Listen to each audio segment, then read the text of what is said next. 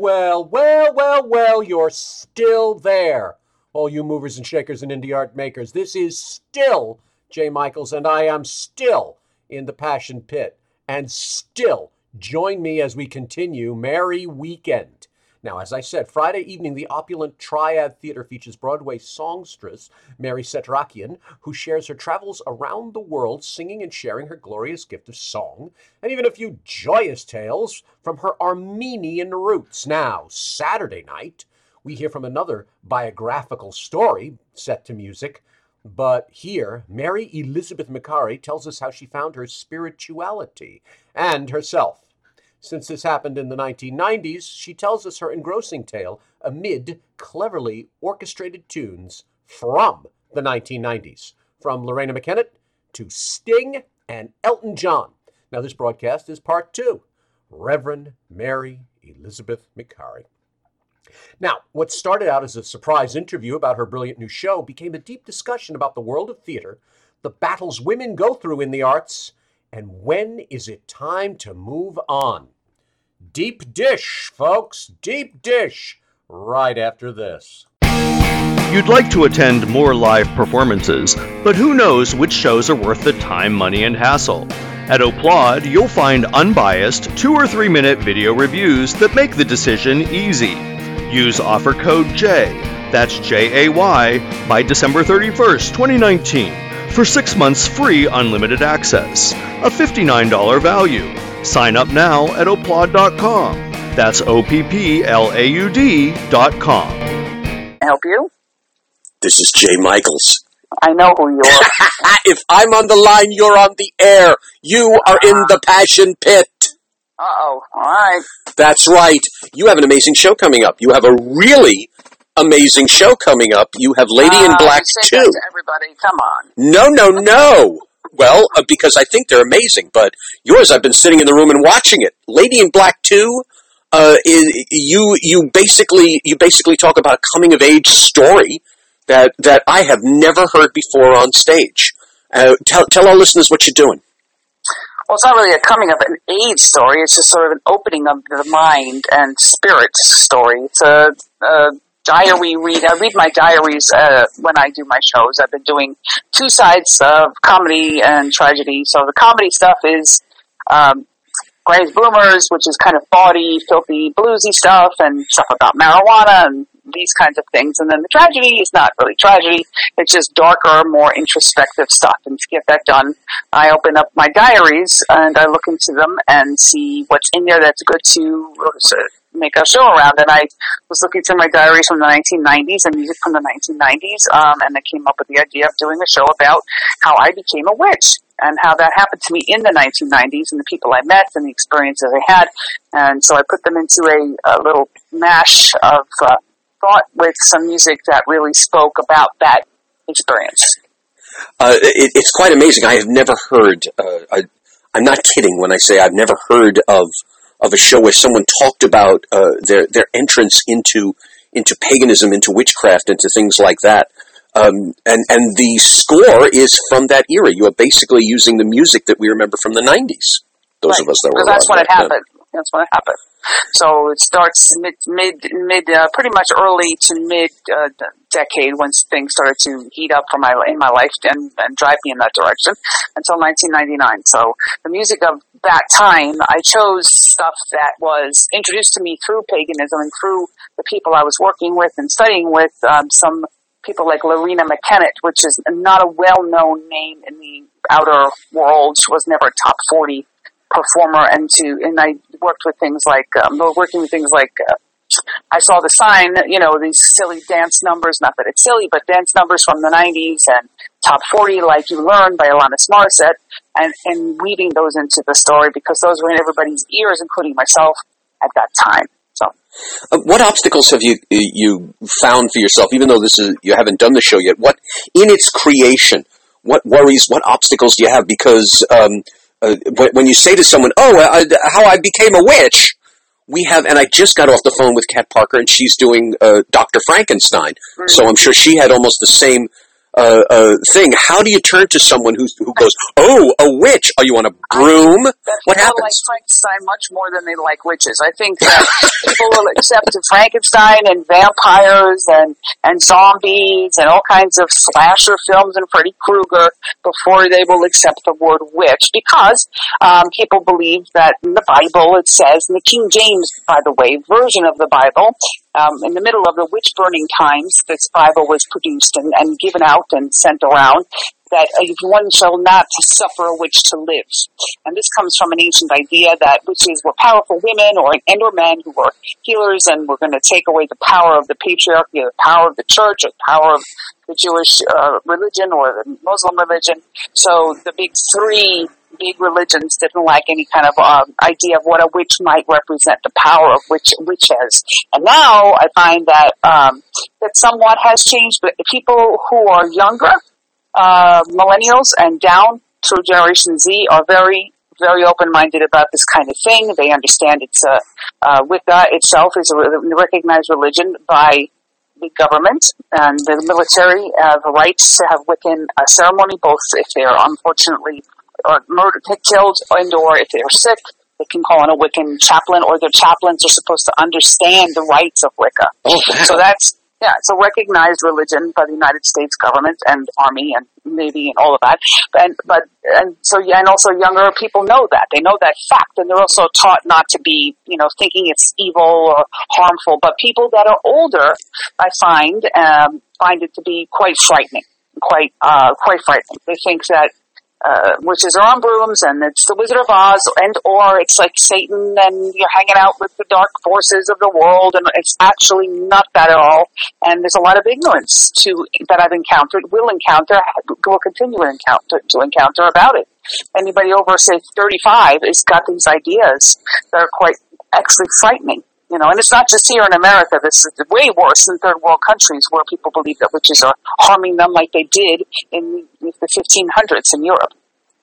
Now, now that's something really interesting there because uh, witchcraft and paganism, if you will, uh, it predates all other religions in the sense of being all over the world. It, it has always been there in one form or another. The, Oh. the polytheistic ways and whatever. You know, the word witchcraft is, is a bad word to use. I don't like that word in this in this context because I'm not doing witchcraft. We're talking about a spiritual path. We're not talking about Right, witchcraft. you right. know? So in the in the in the show itself, I talk about what that is, how what they were called witche or wicca or witcha. This was people who these were people who were wise ones. They were midwives and they were healers, herbalists. They were people who taught people to meditate. They did divination. To, they spoke to the gods through their own, like as a channel.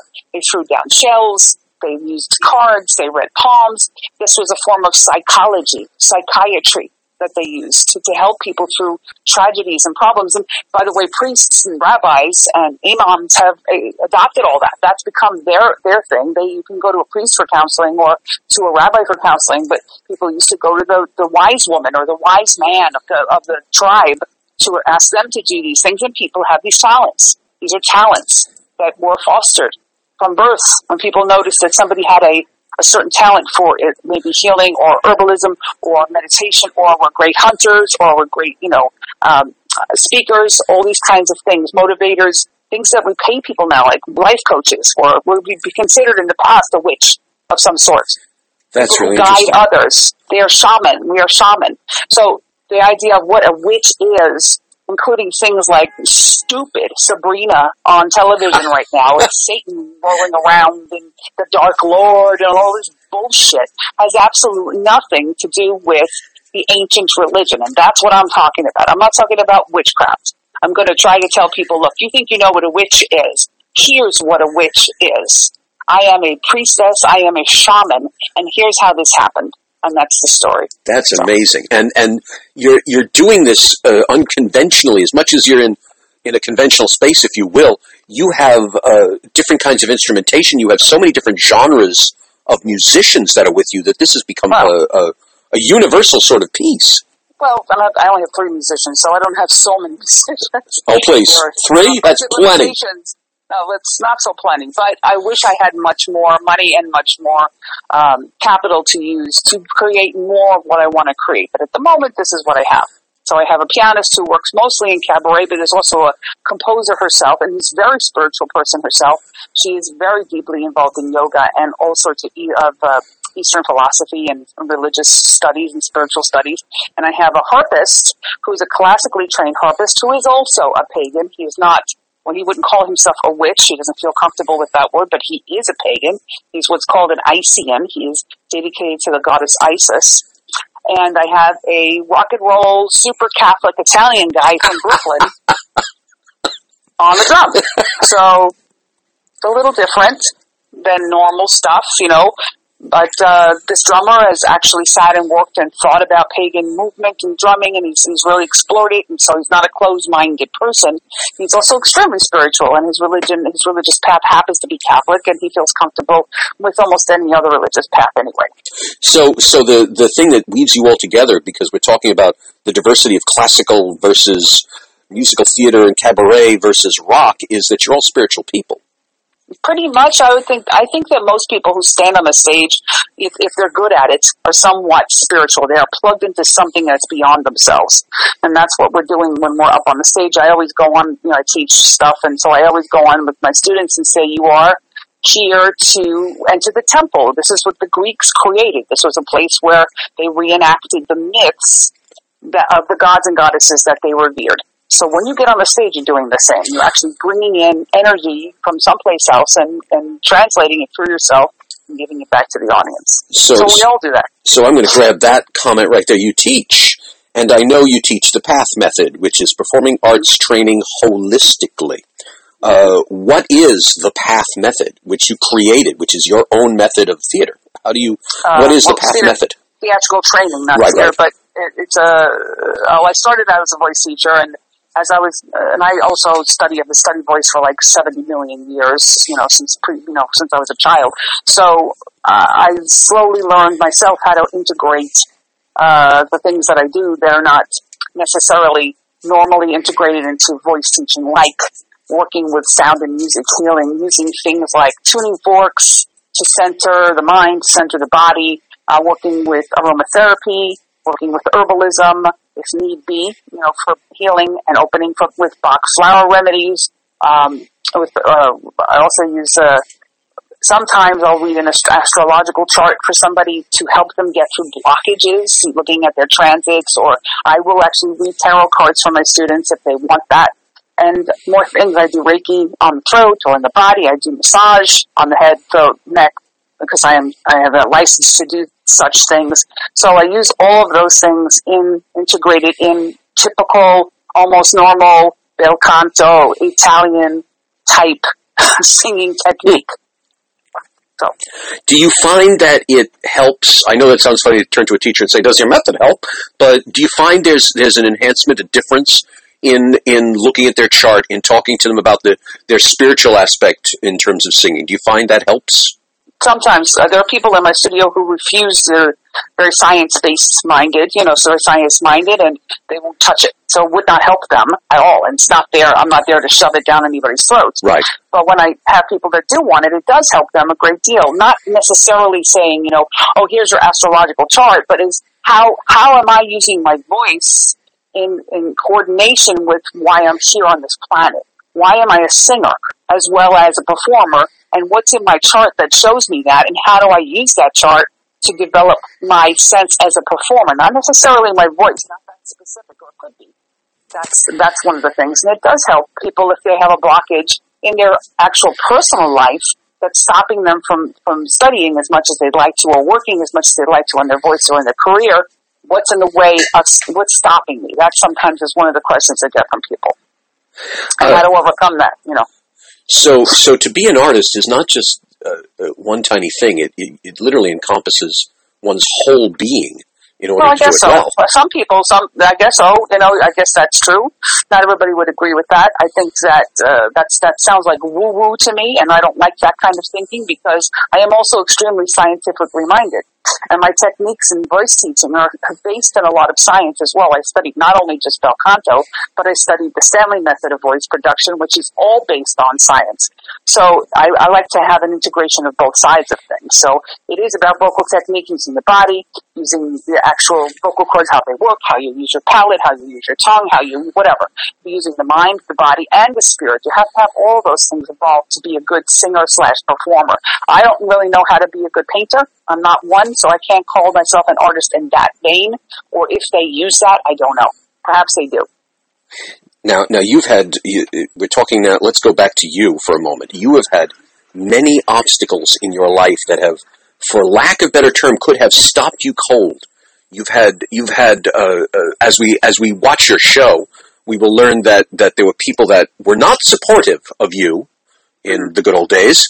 Uh, you've had physical issues. Uh, um, so I ask you the question. I've been asking this all day. So, and your answer, I'm really dying to hear. Why do you do it? Why? What fuels you? What keeps you doing this? Well, uh, that's a good question. As a matter of fact, I'm not sure I want to continue to do this because I am tired and I am a little bit exhausted doing this kind of work.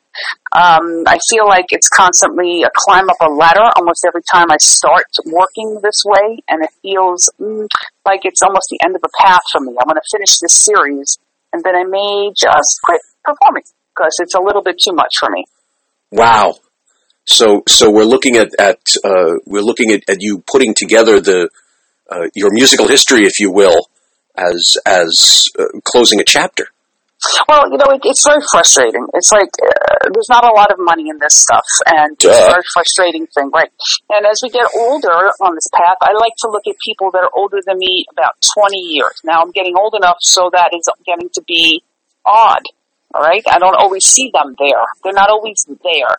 And when I look at older performers who have just kept going on this path that I'm on, which is in small venues and writing your own original pieces and self-producing and or you know small productions of, of CDs or whatever they get to do, it's quite exhausting, and I see them quite debilitated. And I'm not so sure I want to go down that road. Wow. What would you do uh, instead? What would be what would be the next chapter? What would be the next act? Well, one of the things that I found, you know, wouldn't stop voice teaching because I like to do that. I actually do enjoy most of the time when I have a stu- when I have students that really want to learn. That's that's that's a lovely lovely thing.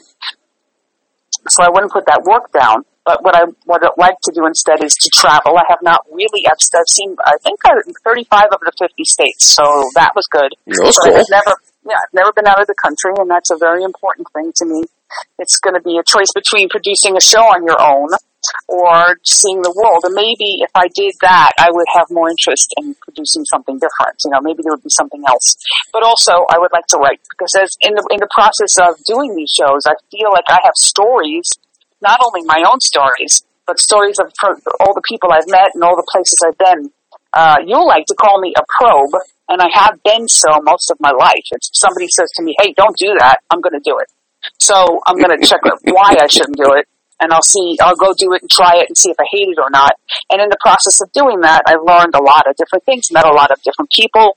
Um, a long, long time ago, I saw a show called uh, Blown Sideways Through Life, and it was about this woman who had about 60 job, jobs. I've had about 300 different jobs, and I've had been in so many different places that I feel like now I want to write. I want to write the stories I've lived. I want to write uh, in, instructional books on on the Path Method, um, also on herbalism, used in singing or used in performing. These things that I've learned along the lo- the work, the walk of being a performer, and also working backstage in the theater, watching what people have done to get through, you know, eight shows a week. So seeing what that, but you know, those kinds of things, those kinds of stories, that kind of interest. So that to me is, it feels a little more powerful and a little more important than singing for 30 people. Understood. Understood. Um, you you also have another expression which I love, where you say your tanks are empty. Right. I, uh, yes, and I think that happens to every performer after For a while. I've been doing this. I've been performing pretty steadily now for three years, almost all the time. So it gets tiring. You, uh, you feel like you're slamming into a wall all the time and sliding down because it's like another show, shh, another place to run, and it's hard to keep running and not really make a living at it. You know, so I don't know if the fire is out in me, but I think it needs to be redirected. I think, and I think that's you know, if we're talking about what I'm saying on the stage, in this particular show, there's one particular song that talks about being the maiden, the mother, and the crone. And the maiden is this young, beautiful thing that's, you know, the earth unplowed and before seeds hit the floor, the ground, before anything grows. That's the maiden phase of, of, of, of uh, adult femalehood. And then we go into the mother phase, which is a very creative phase. It's where you make babies, obviously or you raise them, and also the ground being full and fertile and, and, and, and growing and pushing forward. And then there's the phase they call the crone, which is where I am in life, which is the wise woman who withholds, holds her own wisdom and shares it. So I'm in a place where I'm changing over, I think, to cronehood, if we're going to talk, you know, paganism and Wicca, right. witchcraft, and where I am now uh, a mentor and a teacher, not just a, you know, a, a, fertile, creative force full of fire. I am more of a slow fire where you come to me. I am the hermit, the hermitess, you come to my cave, I give you information. Not everybody's going to come to my cave Bay Ridge. So I feel like if I write things, it's like they've come to my cave, cave. And if they find it, they find it. And if they don't, they don't. And maybe I can touch more people that way than I can standing on a stage for 30 people to hear and really like the shows. I find that, thank God, people are really liking my work and I'm very proud of it and I'm proud of my voice and where it's gone. Very, very proud and very, very happy to keep singing and I'm blessed to keep singing. I am. Uh, but I'm not so sure that's the path forever, as many of us would say. And, you know, all, a lot of, uh, I think performers would feel the same way. Well, I don't think there's anything wrong with that because I think uh, you're, what you're basically saying is you want to find a new way to share what you know. Right. Uh, up until a certain point, I know when we met, uh, uh, we we jumped into Shakespeare and we did mm-hmm. we did a third of Shakespeare's canon in the time it takes mm-hmm. people to to buy a shirt. Right, and before that, I was doing opera. So right. I dropped that and went into Shakespeare. So I think that we're allowed to transition from one thing to another in life. I don't think we have to stay on one path. It's it's really interesting. Yes, you you you educated the world with your operatic voice, then you educated the world with your classical voice. Uh, and you kept on going. You you kept on morphing. So it's really not like you want to stop so much, but now the next chapter is maybe it's time to to write down everything, and so that that history uh, can understand what you went through and the importance of it. Well, I don't think I educated anybody doing anything. I think I educated myself so well, that yeah. I could be creative and so that I could use my gifts, which I always felt I had to do. I feel like if you're born with gifts, you have to use them. I'm not saying I'm not going to sing. I'm saying I don't know if I want to, you know, continue to schlep harps for Times Square. Not, I'm not so sure I want to do that anymore. I'm not so sure I want to drag props in a suitcase on the N train. I'm not so sure I want to have to change in a wet bathroom that a drunk guy just threw up in because I have to get on stage in a place that doesn't even have a glass of water for me so I can sing. I'm not so sure I want to do that, you see. I think that's the thing. If maybe I was, you know, Beyonce, I wouldn't want to quit because why would she want to quit? She's got it all handed to her. She she got on the lucky train. I got on the worker schlep and share, what do you call it?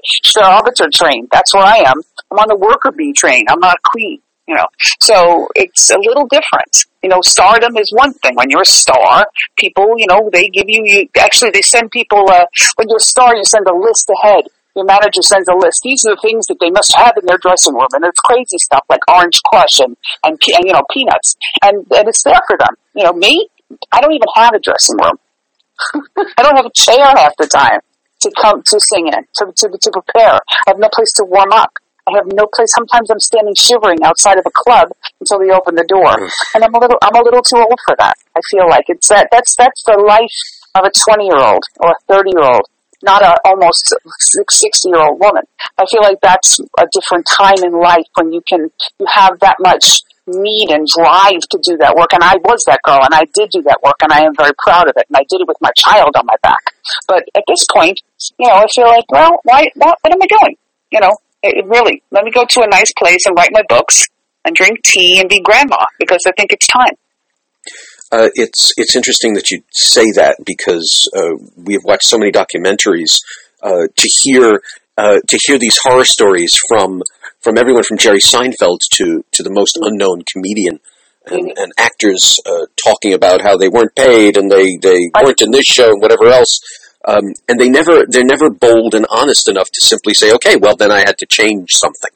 You know, Right. Jerry Seinfeld never said, uh, you know, I've had enough of doing stand up. I'm now going to do the cushy life and get this sitcom going until I'm Jerry a Seinfeld billionaire. is a billionaire, right? Yeah. That's what he is. Right. He, he he fell into that lucky place where he gets to be a queen bee, like I was talking about Beyonce. You know, it's like that's a place you get to where now you don't ever have to relax. You don't have to do because you're working only a small percentage of the time. You're only responsible for your own performances, which is a lot of responsibility for sure, especially when you're somebody that famous. You have to keep up a level. Well, But sure. you're not also designing the show and schlepping props and you know uh, setting up the venue and hiring people and paying people and getting costumes in and you know I produce every single show I've ever done except the ones I was cast in right so Right. but every show I've done since I know you since I'm 38 years old which is now coming to 20 years of that work has been self-produced and on you know on my back and it's uh, so tiring the, uh, George Morfogen, who is a, a, a brilliant classical actor, he uh, is known for being a convict in a, an HBO series called Oz, right uh, which is a very difficult series to watch. It was a very, very powerful series.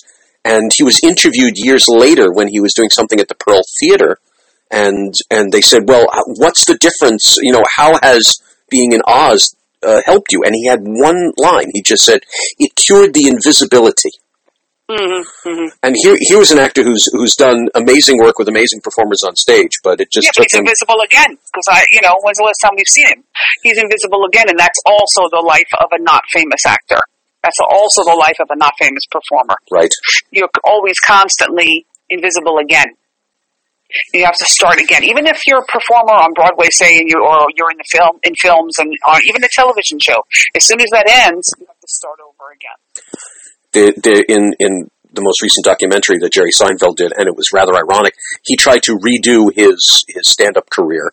Uh, by going to all these little clubs all over the country. The difference was he rented a private jet Right. to get there Right. so he could do two and three a night across the country. Yeah, and he drove. His family was there backstage, and then they went back in the jet, and they went to another city, or some kind. You know, it's like, and of course, you know, his food was provided for him, his clothing was clean for him, his room, his room was clean for him, and he had nothing to do except perfect his art. Right. So yeah, we've had people in the past that have done that. That's all they did was perfect their art, and a lot of times, like Mozart, they died at like thirty. So because again, Uh, yeah. even if even Mozart, who now is famous, was certainly not then, and nobody cared to help him. Nobody. He had to do it all by himself, and he just got exhausted. You know, he couldn't. He got so exhausted, he got sick. You can't continue to, to produce. You can't continue to be a channel for the energy that you have to bring forth and not have some sort of help. And that's it. And we're very, it's interesting to be a singular artist. I've worked with you in companies for a long time and have had other people involved. And so somebody could pick up the harp, not just me. But when you're doing it by yourself, there's nobody there. It's I- just you I completely get it. You don't have to. which in, in a way is good because there's no bullshit. There's nobody to argue with or complain about or worry about. Just yourself and your own, you know, in, integrity that you have to deal with. But it's very tiring. Very, very tiring. Of course it is. I I, I get it. Um, Mm-hmm. uh, I'm I'm going to dispel uh, uh, another another thing, if you will. I'll be blunt now on my own podcast. Uh, you and I have worked together now well over twenty years, Mhm. and everybody thinks I'm the brains Mhm. uh, because I scream the loudest. Well, that's not the case. Well, Uh, you're not dumb. You know this. Oh, I know I'm not dumb. Oh my gosh, no. But but you are my inspiration. Aw, You have always been my inspiration. I am too arrogant and narcissistic to, to say it as often as I should, but Mm. you have been the probe. You have been the first one to do things. You have been the one to say, let's try it. Let's do it. You have been, you have been humble enough to whisper in my ear and say, that sucks, fix it. When no one else will because they're on what minuscule payroll we gave to them. You are now you are the artistic director now of Genesis Repertory, and you should you should stay there because that is you are in charge. You Mhm. um, when you speak, the world needs to listen because Well, of anyone. I know. You are you are in, please. You are immensely talented. You are immensely intelligent, Well, and you know what you're doing.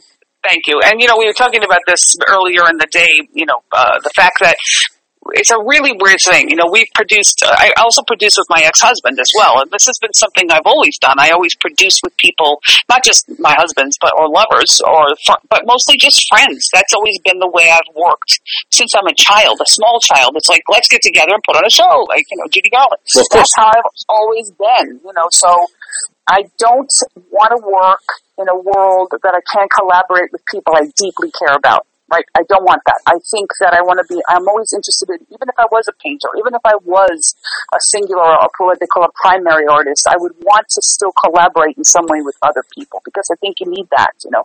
So you and I have done that and because you've been with me now for over 20 years, since 1998, I think it is Yep. that we've been working together and producing things and and and, and you know spewing ideas around our bedroom for all this time about people and ideas and shows and whatever you know and we still will and we constantly will the the disadvantage of that is you know people think a lot of things we've had a great deal of trouble through the, time that we've been working together with people and my ex-husband also did not want to cast me in his shows because he or have me direct them because people said it was nepotism and that if he's if he's a guy who's written a play and he's the head of a company, he can't cast his wife. But you went ahead and cast me, and that caused us a lot of trouble. So uh, we have had a lot of issues with people saying, you know, you can't, you know, Mary's not that good, and Jay's just doing this because he's her husband, and it still may be occurring when people are listening to this podcast. Even if they do, they may not even get this far in the podcast because they're going to go, "Who the hell wants to hear this married couple going to blow smoke up her ass?" And it's going to sound like she wants to sell her fucking show, and we're not going to listen. And you know that that's true. You know, you know that that's true. It- It's a very difficult thing. You do run a publicity firm, and I do actually work with you a little bit in that, and that is, I'm so grateful for that because that gets this stuff out there way more than I could on my own. Because if you try doing that on your own, people won't even listen to you. They will not listen. They're like, oh, that's, you know, self-aggrandizement. That's selfishness. You're a narcissist. I can't look at you. The And vanity play, is- of course. Right, this is vanity, you know. And here you are helping by vanity. Oh, she must be an awful singer because Jay has to sell her. That's what they think. And fuck you if you are out there. I don't care. so, you know, I don't care. I really don't. So that's what people think. Maybe I should do stand up. I think that's my next game. Huh? I should do stand up and be insult insult everybody. I So- I would I would kill to see your stand up routine. To tell the truth because this is what it is, you know. But meanwhile, and we were talking about this other day, there's tons, and I know this in the professional theater, of couples who work together just like we do, both gay and straight, working together, one helping the other up the next rung of the ladder. Of course. This is a common thing, you know, to do. But of course, everybody has to say, oh, oi, look at this, he's selling his wife. Yeah. It must be awful. you know. It, it goes all over the place. You you hear that all over the place. Any power couple, if you will, Yeah. they decide Yeah. which one. And and the the one thing I could the Clintons, the poor Clintons. I mean, not the Oh, poor my Clintons. gosh. Jesus, I wish I was as the as of Clinton. Yeah, let me But, tell you. know, there it is. Hillary can't ever get out of the shadow of being Bill Clinton's wife. the the irony is uh, uh, now in, in this era, it's no longer just the, the guy. They they they find within the couple the one person who they think is the the, the moneymaker, the power broker, the whatever, Yeah. and that's the one in charge. And and Right. invariably, they're they're usually wrong in one form or another. No, because a lot of the times, you know, we talk about Lunt and Fontanne. There's still a freaking theater named after this couple. That's right. Up in the middle of Manhattan. There was a reason for that. They, and if you read about them, they really did help each other a tremendous amount. They were not who they were without the other. Completely. You know, the same can be said for Hume, Hume Cronyn and Jessica Tandy. They right. And, and there's so many of those couples you can look at through the history of the theater. Of course. Paul Newman, Joanne. Woodward. There, there, uh, dozens, dozens of, of couples. Right, that, and, and I know so many singers that have wives or husbands that are super supportive of them, that you know work very hard for them and, and help their careers to go forward. Also, whether or not they're they're singers or performers or uh, whatever themselves. Right. People working tandem. This is life. We're supposed to be in a tribe. We're not supposed to be alone. Am I supposed to make it big in the world? Like, well, even Beyonce has what's his name, her husband, Yeah. uh, helping her out, you know, with her image and her recordings and everything else. So, but that doesn't. But she was famous before he came along, so she, that doesn't count. Right. Yeah, okay. Right? Yeah, yeah, that that doesn't count. But although they say things about him, is it Jay Z? Who's she married to? I think Jay Z. uh, that, he's he's he's the one that's up in her tail, you know, because he needs to take from her because he's he's not good enough. Right. Well, they, they they look who's making the million, and that's that's the one they're going to gravitate toward. It's, Meanwhile, it's she's silly, making more millions since she's with him. of course, of course. Well, they don't understand that uh, uh, that that magical spell, if you will. you know, it's crazy stuff. And I'm, you know, that's another, you know, it's hard to overcome that because why should I say, hey, Jay, you run publicity, don't do my publicity? Am I crazy? Absurd. And if anybody out there doesn't think I pay for it, believe me, I pay for it. Way, more than anybody else who pays Jay, I pay more. You just have to live with me, and so that's a really what- terrible or thing. like just, just live with you. No, I wish it was just living with you. There's a whole thing that goes with that that no one will ever know until I write the book about that. That's what I'll do. There you go. So- Please, please wait for me to be dead before you write that book. Thank you. Uh, Florenz Ziegfeld, a, a, a personal idol of mine, what a surprise. Uh, he he had hired Bert Williams, who was an African American uh, vaudeville comic, and he did it in a time when African Americans were not allowed to do shows where Caucasians were in. Uh, he could just do his minstrel shows and whatever else.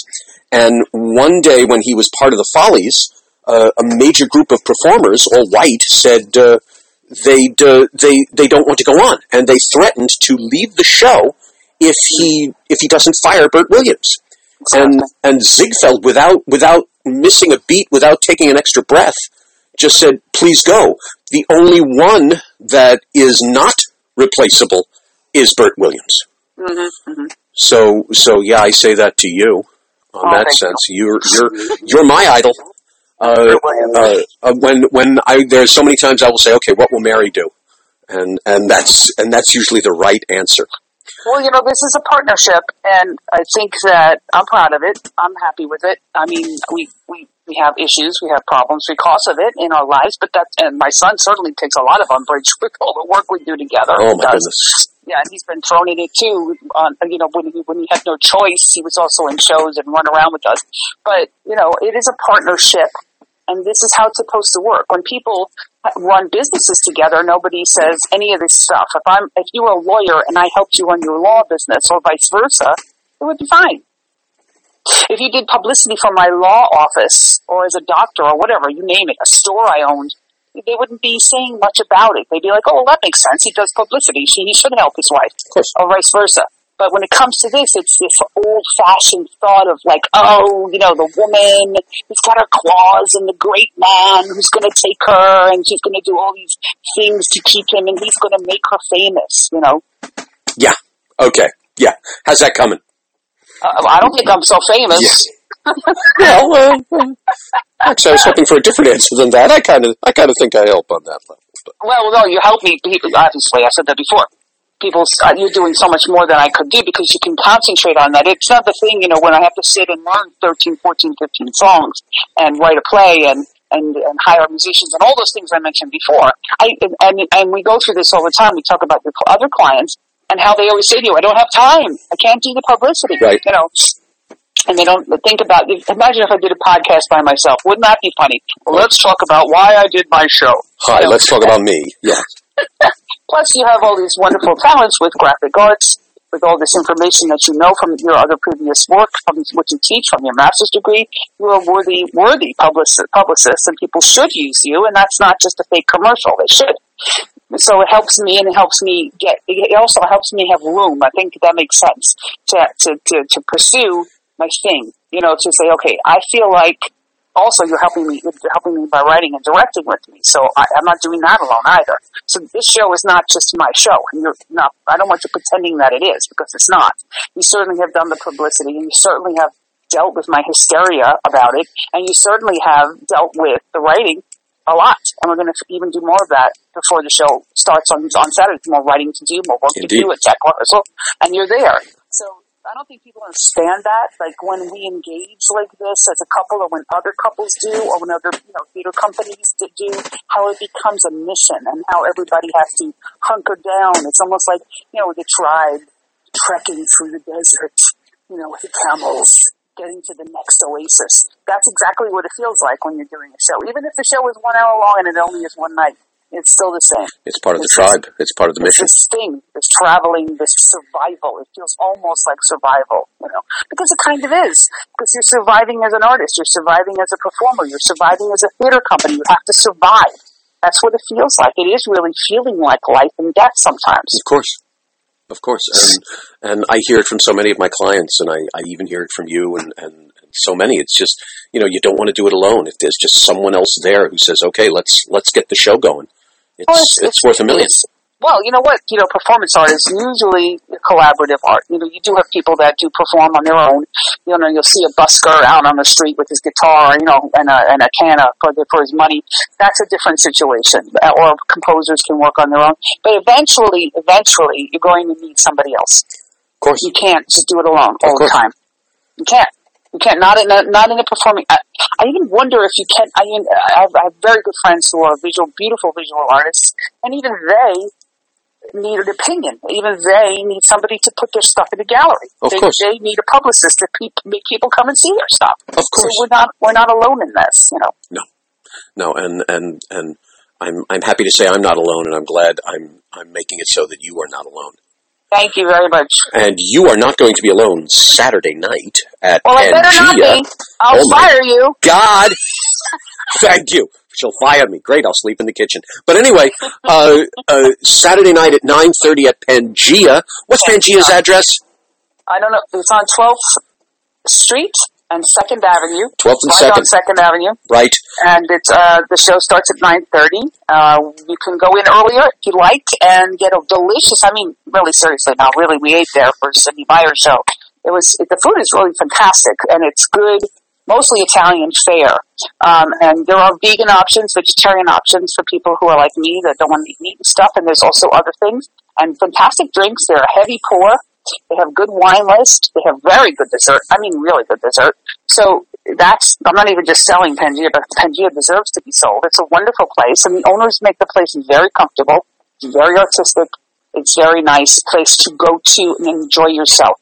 They understand. gonna be, they understand their their ad, they understand their address because they're in the East Village, and and so there's a cutting edge feel to them. As much as everything is sumptuous and, and and glamorous, if you will, but it's it's a cutting edge feel at the well, end that's what he wants. Uh, We can talk about Stephen for five seconds. Stephen wants that. One of the owners of of Pangea. He wants cutting edge, interesting art. He wants new original things. He doesn't want tried and trueness, and he'll he'll put it up. But he likes that interesting, edgy, you know, almost new breakthrough kind of stuff.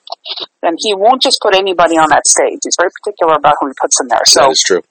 That's that's a nice thing too. Most of them are. Not everybody is. I know he is, and certainly Sidney is up at Don't Tell Mama as Oh, well. definitely. But yeah, they, they they but Stephen has a specific aim, and I hope I'm going to live up to it. I I don't know if he knows exactly what the show is about. He trusts me, so let's. He's saying yes far too often, so I think he knows. He he probably emulates what Sidney does. Sidney has these wonderful interviews with everyone that comes into Don't Tell Mama. Yeah, and yeah. and I just spoke to Sumitsuki, and she basically said that uh, the reason he does this is because it's not about you know seeing them for one night. He may know them for thirty years after That's that, right. so he That's wants right. to get to know them. And I That's think right. Stephen has that same philosophy. He's not going to be disappointed because here's a show about you discovering your spiritual path, utilizing songs, everyone from Loreena McKennitt to Sting uh, in the 90s. You're doing it with Richard Spendio, who is a classical harpist, John Dinello, who aside from appearing on The Deuce, uh, is is also a rock drummer, and and just to make the souffle that much sweeter, you have Tracy Stark, uh, a, a multi MAC award winning pianist. Eleven-time winner, eleven-time MAC winner. Yikes! Eleven times, how gorgeous! And leading that whole pack is you. And Ah. and and we we don't need spotlights because you are just going to shine, shine, shine. Well, I hope people will come. If you heard this, you know, I'm not quitting tonight. So if you want to convince me to stay on the stage, come to my show. Oh, you took my clever line. I was going to say instead of this being a, a retirement party, let's make this a return or something. Well, just say this. I'll say this in case anybody ever listens to this. uh, You know, maybe even after I'm dead, post you know, she's in the grave. Let's listen to the podcast. Right. Yeah. Oh, so, like maybe my son one day over some bourbon will say, "Let's listen to mom." Anyway, so you know, this is not. I want to finish my series. I have a series of, of shows I want to do, and I'm saying them here. and we'll, You know, I want to do this one, and then I have one that I want to do about my experiences working backstage on Broadway for like almost 10 years, and then other things that I explored, which are of a very dark nature, um, and other things around that, that idea. So there's like two or three, maybe more shows and diaries that I've used, and maybe one day I'm going to be saying, oh, let's do, let's do a show about when I wanted to quit singing and I hated everything for a while. You know, possible. Or my transition period into cronehood, or being an older woman, or what that feels like to be, you know, uh, sexually a cipher and and un, un, and be uninteresting to most of the world, but yet have this inner life that's quite quite uh, potent and, and, poignant. So maybe that's the next thing I, I work on. But there's a series of, of, of things I want to do called The Lady in Such and Such.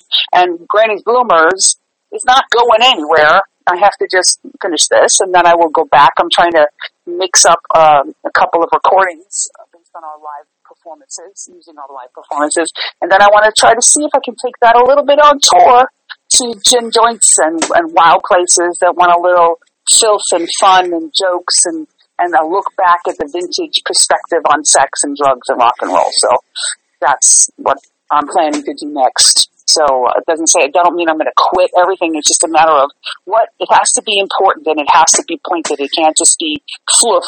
It has to be really laser focused decision. What is the next project? How long will it take if the finest musicians get the best place to perform it? And I am definitely doing that. Unless I die first. You heard it here, folks. She's retiring and only has 75 more projects to do before she does that. I said, I'm tired. Tired is retiring, is tired in retired. Yes, she's retired. she's so tired. she's so tired. What is that, the meaning of the word? Wait, retired. I am tired again. Yes, she is tired again, and so to to to make herself feel better, she has three more Frank projects. Sinatra. And no, I mean Frank Sinatra. Frank Sinatra retired how many times? Four times? Three times? Oh, he could possibly go back on the stage, and then he put another fucking album out. Everybody wanted to buy it. Well, then there you go. He's going to die in five minutes. So he, he pretended he had uh, uh, the uh, vocal nodes. He's going to lose his voice. Oh, we got to buy his records now. You know, make a few more million. well, then, may you retire as much as Frank Sinatra did. Yeah, let's make some millions. Reverend Mary, thank you so much for for for being the bluntest, most powerful broadcast on this podcast. Well, I am a broad-beamed brunette. that is one of my favorite quotes from one of your uh-huh. reviews. I love that. Thank you, Robert Viagas. I am a broad-beamed brunette with a big mouth. That's right. That works for me. Bet your ass I am. That All works right. for me. And keep on screaming. Uh, get off my phone. All right. I'll talk Bye. to you soon. Ciao.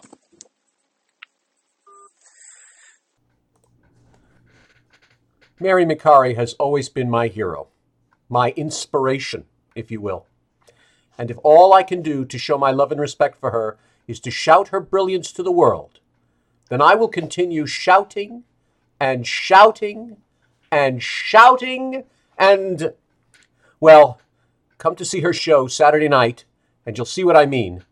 And you too will be shouting and shouting and shouting.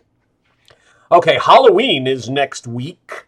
So, in the Passion Pit and its macabre media section called In the Dark, we'll join forces to present a few scare makers on screen and on stage. All right, let's give Reverend Mary a cabaret send off also, but let's make it a little bit like her, a little bit more cutting edge. Tell us all about it, Alan.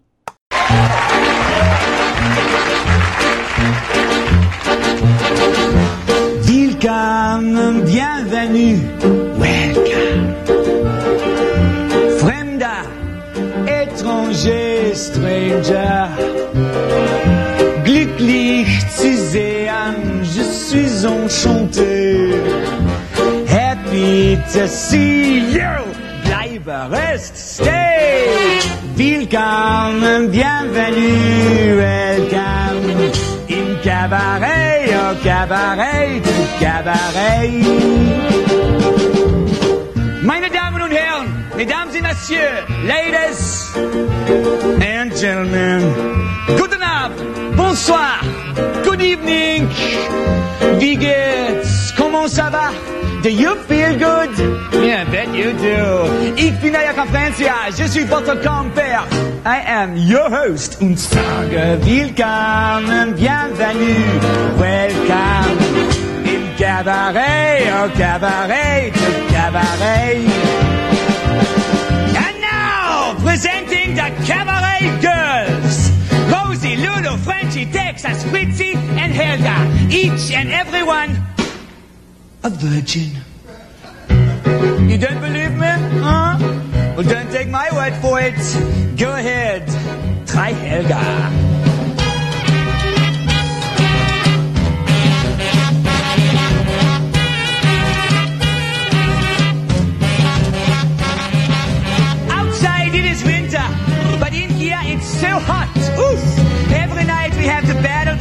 Girls to keep them from taking off all of their clothing. So don't go away. Who knows? Tonight we may lose the battle.